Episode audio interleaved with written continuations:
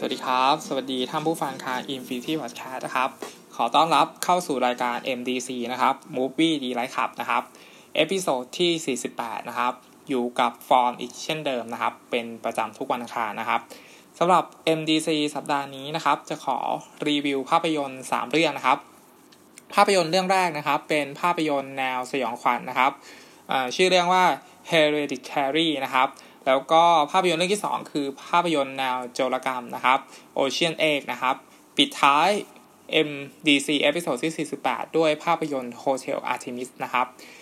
ขอพูดถึงภาพยนตร์เรื่องแรกนะครับ คือภาพยนตร์เรื่อง Hereditary นะครับ ของผู้กำกับ Ari Aster นะครับ ภาพยนตร์เรื่องนี้นะครับ เป็นภาพยนตร์แนวสยองขวัญครอบครัวนะครับ คือมีครอบครัวครอบครัวหนึ่งนะครับ อาศัยอยู่ในบ้านที่ค่อนข้างที่จะ สภาพแวดล้อมในอยู่กลางภูเขาเลยนะครับ แล้วก็คุณยายได้เสียชีวิตนะครับทีนี้มันก็มีเรื่องราวลึกลับนะครับทำให้ครอบครัวนี้ต้องเผชิญหน้ากับอำนาจมืดบางอย่างนะครับ หรือว่าเป็นลัทธิบางอย่างนะครับ ซึ่งเป็นอะไรเนี่ยลองเข้าไปดูแล้วกันนะครับสำหรับภาพยนตร์เรื่องนี้นะครับ มีกระแสตอบรับที่ค่อนข้างที่จะแบ่งออกเป็นเป็นเป็นสองพวกนะครับ คือมีพวกที่ชอบ อ่าแล้วก็พวกที่ไม่ชอบเลยนะครับ คือคือต้องเข้าใจอย่างนี้ก่อนว่านะครับ ภาพยนตร์ Hereditary เนี่ยไม่ไม่ใช่ภาพยนตร์แนวผีที่มีฉากจัมส์แกร์โผล่มาทุกสิบนาที หรือว่ามีผีอะไรนะเขาเรียกว่าอะไรผีตุ้งแช่อะไรประมาณนี้แบบทำให้เราตกใจนะครับ คือตัวภาพยนตร์เนี่ยค่อนข้างที่จะใช้เวลาในการพาเราไปซึมซับเรื่องราวนะครับ แล้วก็พร้อม ส่งมอบบรรยากาศที่ค่อนข้างที่จะน่าหวาดวิตกมากๆนะครับ คือพอดเรื่องเนี่ยมันเต็มไปด้วยความความน่ากลัวแล้วก็ความลึกลับว่าตกลงแล้วเนี่ยครอบครัวนี้มันพบเจอกับอะไรกันแน่นะครับ ซึ่งสิ่งที่ตัวภาพยนตร์ทำได้ดีมากๆ คือบรรยากาศแวดล้อมนะครับ มันเต็มไปด้วยความน่าหวาดผวานะครับ หรือว่าความน่าหวาดหวั่นมากๆเลยนะครับ ในช่วงขณะที่ดู พร้อมกันนี้ยังมีเหตุการณ์ที่ทำให้เราค่อนข้างที่จะช็อกแล้วก็สะเทือนอารมณ์นะครับ ทีนี้ตัวภาพยนตร์เนี่ยมีความยาว 2 ชั่วโมง 7 นาทีนะครับ ซึ่งเป็นอะไรที่เหลือเฟือมากๆนะครับ ที่จะทำให้ที่ผู้กำกับจะใช้เวลาเหล่านี้นะครับ ในการสร้างบรรยากาศให้เราคุ้นเคยไปกับ บริบทของภาพยนตร์ โดยที่ไม่ต้องเร่งรีบจนเกินไปนะครับ ซึ่งจุดเนี้ยแม้ว่าภาพยนตร์มันจะมีความยาวขนาด 2 ชั่วโมง 7 นาที แล้วเป็นภาพยนตร์แนวสยองขวัญใช่ไหมครับ แต่มันไม่ได้ทำให้เรารู้สึกเบื่อเลยนะครับ เพราะว่าความน่ากลัวของมันจริงๆ โดยเนื้อแท้เนี่ยคือบรรยากาศแวดล้อมมันน่ากลัวมากๆของภาพยนตร์เรื่องนี้นะครับ แล้วก็มีมุมกล้องที่ มีวิธีการเล่าเรื่องที่ค่อนข้างที่จะทำให้เราหลอนประสาทมากๆ ช่วงขณะที่ดูนะครับ คือดูไปก็กำมือนั่นไปอะไรประมาณนี้ทั้งๆที่มันไม่มีผีออกมานะครับ ซึ่งมันเป็นอะไรที่น่าสนใจมากๆนะครับ ที่ตัวกลไกการทำงานของภาพยนตร์เรื่องนี้มันมันทำได้ขนาดนี้นะครับ เพราะมันมีงานภาพเราคิดว่างานภาพที่หนังเลือกใช้เนี่ย มันอาศัยจังหวะในการที่ทำให้เรามองเห็นมุมมุมกว้างๆของตัวภาพยนตร์ แล้วก็ตัดสลับไปที่มุมแคบได้อย่างลงตัวหน้าขนลุกนะครับวิธีการตัดสลับฉากแต่ละมุมเนี่ยมันชวนน่าติดตาม แล้วก็สามารถที่จะทำให้เราเอาใจช่วยตัวละครให้มันรอดพ้นจากอำนาจมืดบางอย่างที่เรามองไม่เห็นเนี่ยได้ค่อนข้างที่จะดีมากๆนะครับ สิ่งที่เราชอบอีกอย่างหนึ่งก็คือซาวประกอบ แน่นอนมันมาพร้อมกับภาพยนตร์แนวสยองขวัญอยู่แล้วใช่ไหมครับ แต่ว่าซาวประกอบของ Hereditary เนี่ยมันมีจังหวะที่ดีมากๆนะครับ ถ้าใครมีโอกาสได้ดูนะครับ ก็จะเข้าใจว่าไอ้ซาวประกอบพวกเนี้ย มันค่อนข้างที่จะติดหูแล้วก็เล่นจังหวะไหนมันก็มันก็โดนอะไรประมาณนี้ครับ มันจึงทำให้ทั้งหมดแล้วของภาพยนตร์เรื่อง Hereditary เนี่ย เป็นภาพยนตร์แนวสยองขวัญที่ แตกต่างไปจากภาพยนตร์แนวผีเรื่องอื่นๆในยุคปัจจุบันนะครับ ที่ที่แน่นอนว่าหนังผีเช่น Annabelle หรือว่า Conjuring เนี่ยมันอาศัยความน่ากลัวของพูดผีใช่ไหมครับ หรือว่ามีฉากตกใจเพียงเท่านั้น แต่ว่าความพิเศษของภาพยนตร์เรื่องนี้เนี่ยมันเป็นแนวแนวทางที่ผสมผสานระหว่างหนังผียุคเก่า แล้วก็ให้เรามองเห็นมุมมองอะไรที่มันแปลกใหม่จากหนังผีทั่วๆไปในในยุคปัจจุบันนี้นะครับ อนอกจากนี้เนี่ยภาพยนตร์นอกจากมันจะมีนอกจากตัวภาพยนตร์เนี่ยยังมีบรรยากาศที่ทำให้เรามีส่วนร่วมได้ตลอดเวลาแล้วเนี่ยตัวนักแสดงที่มารับบทยังถ่ายทอดกันได้อย่างยอดเยี่ยมมาก ๆ นะครับ โดยเฉพาะ Toni Collette นะครับ ก็คือคนที่มาแสดงเป็นคุณแม่นะครับ ในเรื่องเราคิดว่าโชว์พลังในการแสดงได้ค่อนข้างที่จะน่ากลัวแล้วก็ขนหัวลุกตลอดเวลานะครับ มันทำให้ตัวละครตัวเนี้ย ในในภาวะการหนึ่งมันมีความน่ากลัว แล้วก็มีความน่าสงสารเป็นในเวลาเดียวกัน คือแบบอยากให้เอาชีวิตรอดไปได้ หรือว่าอยากให้แบบยังไงอะคือมันน่ากลัวมากๆอะไอตัวละครตัวนี้นะครับ แล้วมันก็ยังเป็นหัวใจหลักในการที่จะให้ภาพยนตร์เนี่ยมันขับเคลื่อนไปข้างหน้าได้อย่างน่าสนใจนะครับ ทั้งนี้เนี่ยนักแสดงคนอื่นๆเนี่ยยังสามารถที่จะสร้างอารมณ์ร่วมได้อย่างดีนะครับ โดยที่ไม่ได้มีใคร เด่นเกินใครนะครับ บทภาพยนตร์ที่หนังเลือกหยิบมานำเสนอเนี่ยมันมีความมันมีข้อความที่น่าสนใจนะครับ คือคือมันเป็นความเชื่อหรือว่ามันเป็นลัทธิอะไรบางอย่างนะครับ ซึ่งถ้าเล่าหมดเนี่ยมันก็จะสปอยภาพยนตร์ใช่ไหมครับ มันก็จะดูไม่สนุกแล้วนะครับ ซึ่งไอบทภาพยนตร์เนี้ยมันมันสอบประสานกับตัวละครที่เป็นเพศหญิงได้ได้อย่างแยบยนต์มากๆแล้วก็สามารถที่จะสะท้อนความเป็นแม่ ซึ่งเป็นภาวะของเพศหญิงเนี่ยที่มันส่งอิทธิพลไปยังเพศชายได้อย่างน่ากลัวมากๆนะครับ ก็ความน่าสงนสนเท่ต่อพฤติกรรมของตัวละคร หรือว่าจุดประสงค์แอบแฝงต่างๆ เหล่านี้มันชวนตั้งคำถามให้เราคิดต่อหลังจากที่ภาพยนตร์มันจบไปแล้ว แล้วมันเป็นคำถามที่ปลายเปิดมากๆว่าเฮ้ยไอ้ลัทธินี้มันคืออะไรอะไรประมาณนี้ครับ ซึ่งมันสร้างแรงสั่นสะเทือนมากๆตอนที่เหตุการณ์ทั้งหมดมันจบไปแล้ว แล้วมันเกินคาดเดาคือมันล้ำหน้าไปกว่าสิ่งที่เราคิดไว้อะไรประมาณนี้แล้วเราก็ช็อกกับกับกับบทสรุปของภาพยนตร์เรื่องนี้นะครับท้ายสุดแล้วนะครับสำหรับภาพยนตร์เรื่อง Hereditary เนี่ยสำหรับเราเราถือว่าเป็นเรื่องราวแนวสยองขวัญที่มีวิธีการเล่าเรื่องได้แตกต่างจากหนังผียุคปัจจุบันนะครับ และมันก็อาจจะผิด แบบสบับหนังผีทั่วไป จนทำให้ใครหลาย ๆ คนที่อาจจะคาดหวังว่าจะเข้าไปดูความหลอนสไตล์แบบจัมส์แกร์ที่มันแบบน่ากลัวน่ากลัวมันก็อาจจะผิดหวังมาก ๆ เลยสำหรับภาพยนตร์เรื่องนี้นะครับ แต่ว่าถ้าเรามองถึงความละเอียดแล้วก็วิธีการจากวานองค์ประกอบต่าง ๆ เนี่ยที่ที่ตัวภาพยนตร์ค่อนต้องการให้เรานั่งพินิจพิเคราะห์ฉากต่าง ๆ อย่างอย่างอย่างเต็มที่เนี่ยหรือว่า ใจจดใจจ่อกับฉากนั้นๆเนี่ยไอ้ต่างๆเหล่านี้มันทำได้ดีมากๆ แล้วก็ยังรวมไปถึงนักแสดงที่ที่มารับบทบาทในภาพยนตร์เรื่องนี้ก็สามารถที่จะแสดงได้อย่างยอดเยี่ยมนะครับ รวมไปถึงบทภาพยนตร์มันยังมีการสอดแทรกประเด็นสาระต่อสภาพจิตใจได้อย่างน่าสนใจนะครับ แล้วก็ส่งมอบความหวาดผวาชวนลุ้นระทึก มีพอดเรื่องที่ไม่สามารถคาดเดาบทสรุปได้นะครับ หรือว่ามีเหตุการณ์ที่สร้างความ จดจำแล้วก็สะเทือนความรู้สึกแบบเฮ้ยอึ๊บอะไรประมาณนี้ตอนที่ดูนะครับ ทั้งหมดทั้งมวลมันจึงทำให้ภาพยนตร์เรื่องนี้มีความหลอนเข้าขั้นแบบจิตตกช่วงที่ดูจบแล้วนะครับ แล้วก็สามารถที่จะมอบความทรงจำความสยองขวัญที่แปลกประหลาดได้ดีงามมากๆเรื่องหนึ่งเลยนะครับ ซึ่งน่าที่จะเป็นภาพยนตร์หนังผีที่เป็นทางเลือกอนอกจากหนังผี แบบสะพัดทั่วไปนะครับ ซึ่งถ้าใครอยากได้หนังผีแนว แนวแปลกๆแหวกแนวอะไรประมาณนี้เราคิดว่าภาพยนตร์เรื่องนี้ค่อนข้างที่จะตอบโจทย์ได้ดีมากๆนะครับสำหรับภาพยนตร์เรื่อง Hereditary นะครับสำหรับเรื่องที่2นะครับของ MDC episode ที่ที่48นะครับคือภาพยนตร์เรื่อง Ocean 8นะครับ อันนี้ใครหลายๆคนน่าที่จะตั้งตารอคอยนะครับ เพราะว่าตัวฟอร์มเองก็รอคอยเหมือนกันนะครับ เพราะว่าเป็นแฟน Ocean ใช่ไหมครับ ทั้งสามภาคเลยนะครับ ซึ่งโอเชียนเอภาคนี้นะครับ เป็นแก๊งผู้หญิงนะครับ ทั้งหมดเลยนะครับ มันก็เลยส่งความน่าสนใจมาก ๆ ให้เราตั้งตารอคอยภาพยนตร์เรื่องนี้ตั้งแต่ดูโปสเตอร์ หรือว่าดูภาพยนตร์ตัวอย่างแล้วนะครับ ก็ตัวภาพยนตร์เนี่ยละไม้คล้าย Ocean Eleven นะครับ แต่ว่าสำหรับเราเราคิดว่ามันยังขาดชั้นเชิง หรือว่าขาดเสน่ห์ไปพอสมควรนะครับ คือคือตอนที่มันเป็น Ocean Eleven ออกมาเนี่ย เราคิดว่า ตัวผู้ชายมันค่อนข้างที่จะเท่กว่ากันแก๊งผู้หญิงนะครับ แต่ว่าสิ่งที่น่าสนใจในภาพยนตร์ Ocean เอกเนี่ย อย่างที่บอกไปคือการรวมดาราหญิงระดับท็อปของวงการฮอลลีวูดเลยนะครับ คือมันไม่ต่างอะไรกับ Ocean Eleven ตอนปี 2001 เลยนะครับ เพราะว่ามันคือตอนนั้นเนี่ยมันเป็นการรวมดาราชายในขณะนั้นใช่ไหมครับ แต่ว่าภาพรวมของ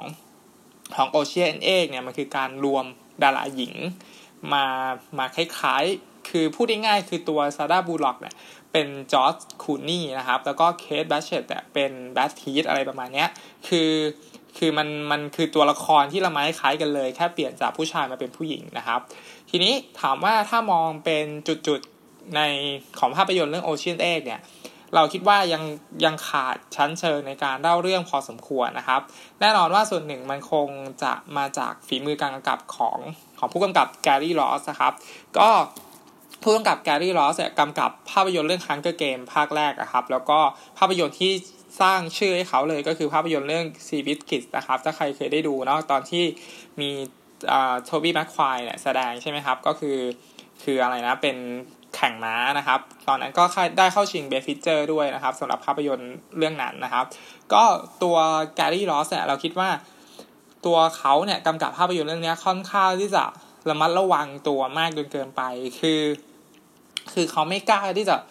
ใส่อะไรที่มันที่มันแตกต่างลงไปเยอะนะครับ คือคือคือเขาไม่คือเขาค่อนข้างที่จะอ่ากล้าได้ไม่ไม่ค่อยกล้าได้กล้าเสีย หรือว่าไม่กล้าที่จะเสี่ยงในการที่จะเล่นท่ายากไปเลยอะไรประมาณนี้เพราะว่าอาจจะกลัวว่า ด้วยการที่มันมีโอเชียมาก่อน อาจจะกลัวว่าถ้างานนี้มันออกมาแล้วมันอาจจะมันอาจจะดูแย่ หรือว่าอาจจะดูไม่ได้ไปเลย แต่ว่าถ้าเล่นแบบเนี้ยเล่นเล่นวิธีการแบบเนี้ยเล่นท่าแบบเนี้ยมันโอเค มันเป็นระดับกลางๆที่มันไม่ได้แย่แล้วมันก็ไม่ได้ดีมาก แต่ว่ามันมันเซฟตัวเองได้อะไรประมาณนี้นะครับ ทั้งทั้งที่มีนักแสดงที่ดีมากๆอยู่รวมกัน แล้วก็ทั้งหมด คือจึงทำให้งานเนี้ยถ้า ถ้าให้ผู้กำกับ Steven Soderbergh มากำกับเนี่ยเราคิดว่ามันน่าที่จะดูชมมากกว่านี้คือคือมันมีนักแสดงหญิงมันมีตัวละครที่ค่อนข้างที่จะน่าสนใจมากๆ ซึ่งตัวหนังมันทำได้ไม่ค่อยดีมากนะครับ เพราะว่าเพราะว่ามันมันมีความไม่กล้าที่จะใส่อะไรลงไปต่างๆ มากมายนะครับ คือคือถ้าเราลองดูงานล่าสุดของของ Soderbergh ก็คือ Logan Lucky เนี่ย อันนั้นมันยังดูมีสไตล์แล้วก็ น่าสนุกสนานมากกว่าภาพยนตร์เรื่องนี้ด้วยซ้ำนะครับ แต่ว่ามันก็น่าเห็นใจนะครับ เพราะว่าเอ่อคือถ้ามันไม่มี Ocean Eleven เนี่ยภาพยนตร์เรื่องนี้มันก็ดูได้เพลินๆ แล้วก็สนุกสนานมากๆนะครับ คือคือเราก็คิดว่าผู้กำกับ Gary Ross จะยังสามารถที่จะ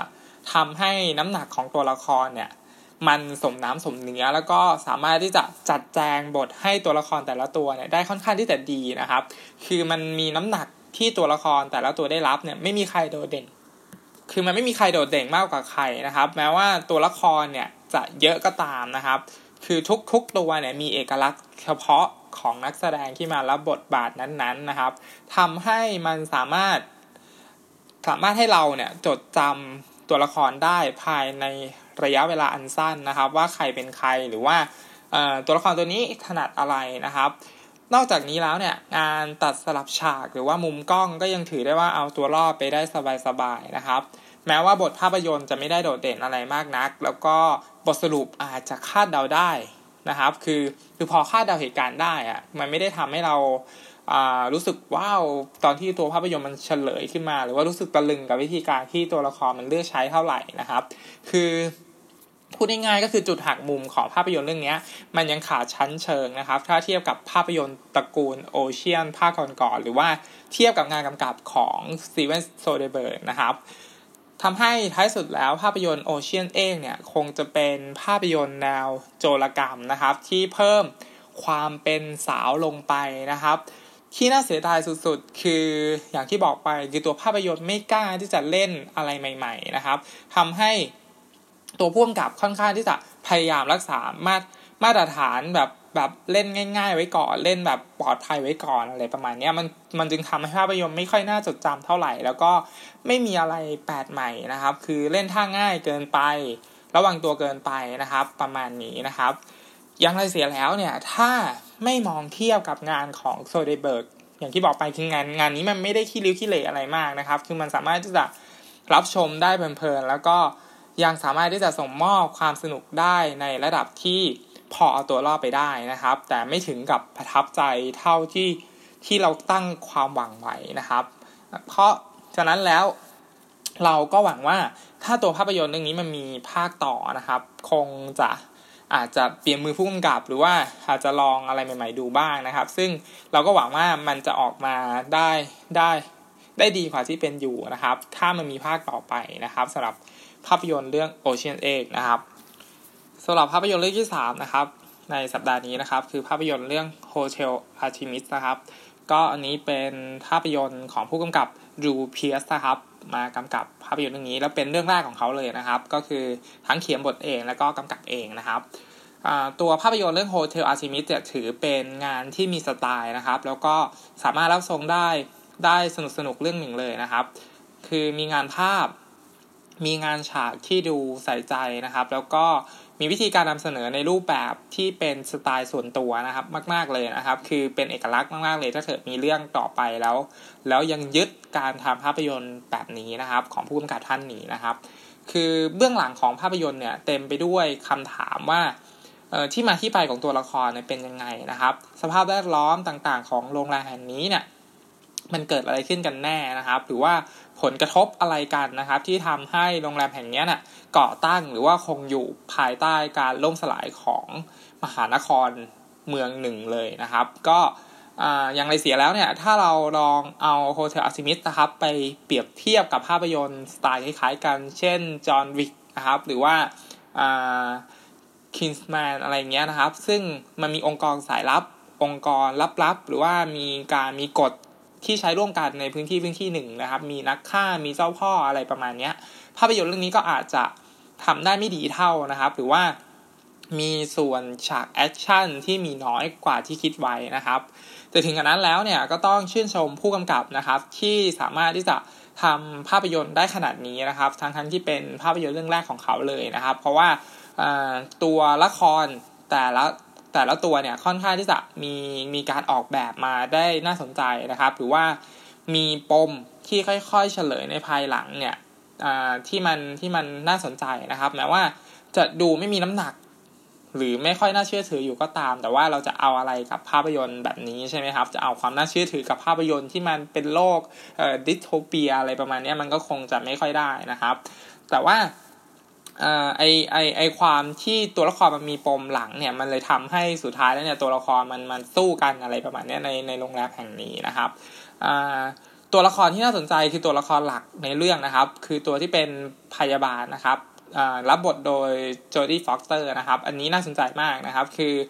คือเราคิดว่ามันเป็นตัวละครที่สะท้อนอาชีพพยาบาลได้อย่างน่าสนใจนะครับ แม้ว่า background ข้างหลังมันจะมันจะเป็นโลก dystopia อะไรหรือว่าการล่มสลายของเมืองเมืองหนึ่งอะไรประมาณนี้ครับ ซึ่งเนื้อแท้ของของไอตัวละครตัวนี้มันต้องการที่จะช่วยเพื่อนมนุษย์ด้วยกันไม่ว่า ไม่ว่ามันจะเป็นเป็นใครก็ตามอะไรประมาณนี้คือ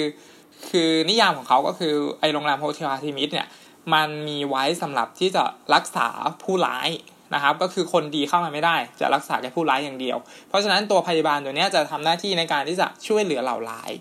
ด้วยความคิดที่ว่าถ้าไอ้พวกเหล่าร้ายพวกนี้มันบาดเจ็บแล้วเนี่ย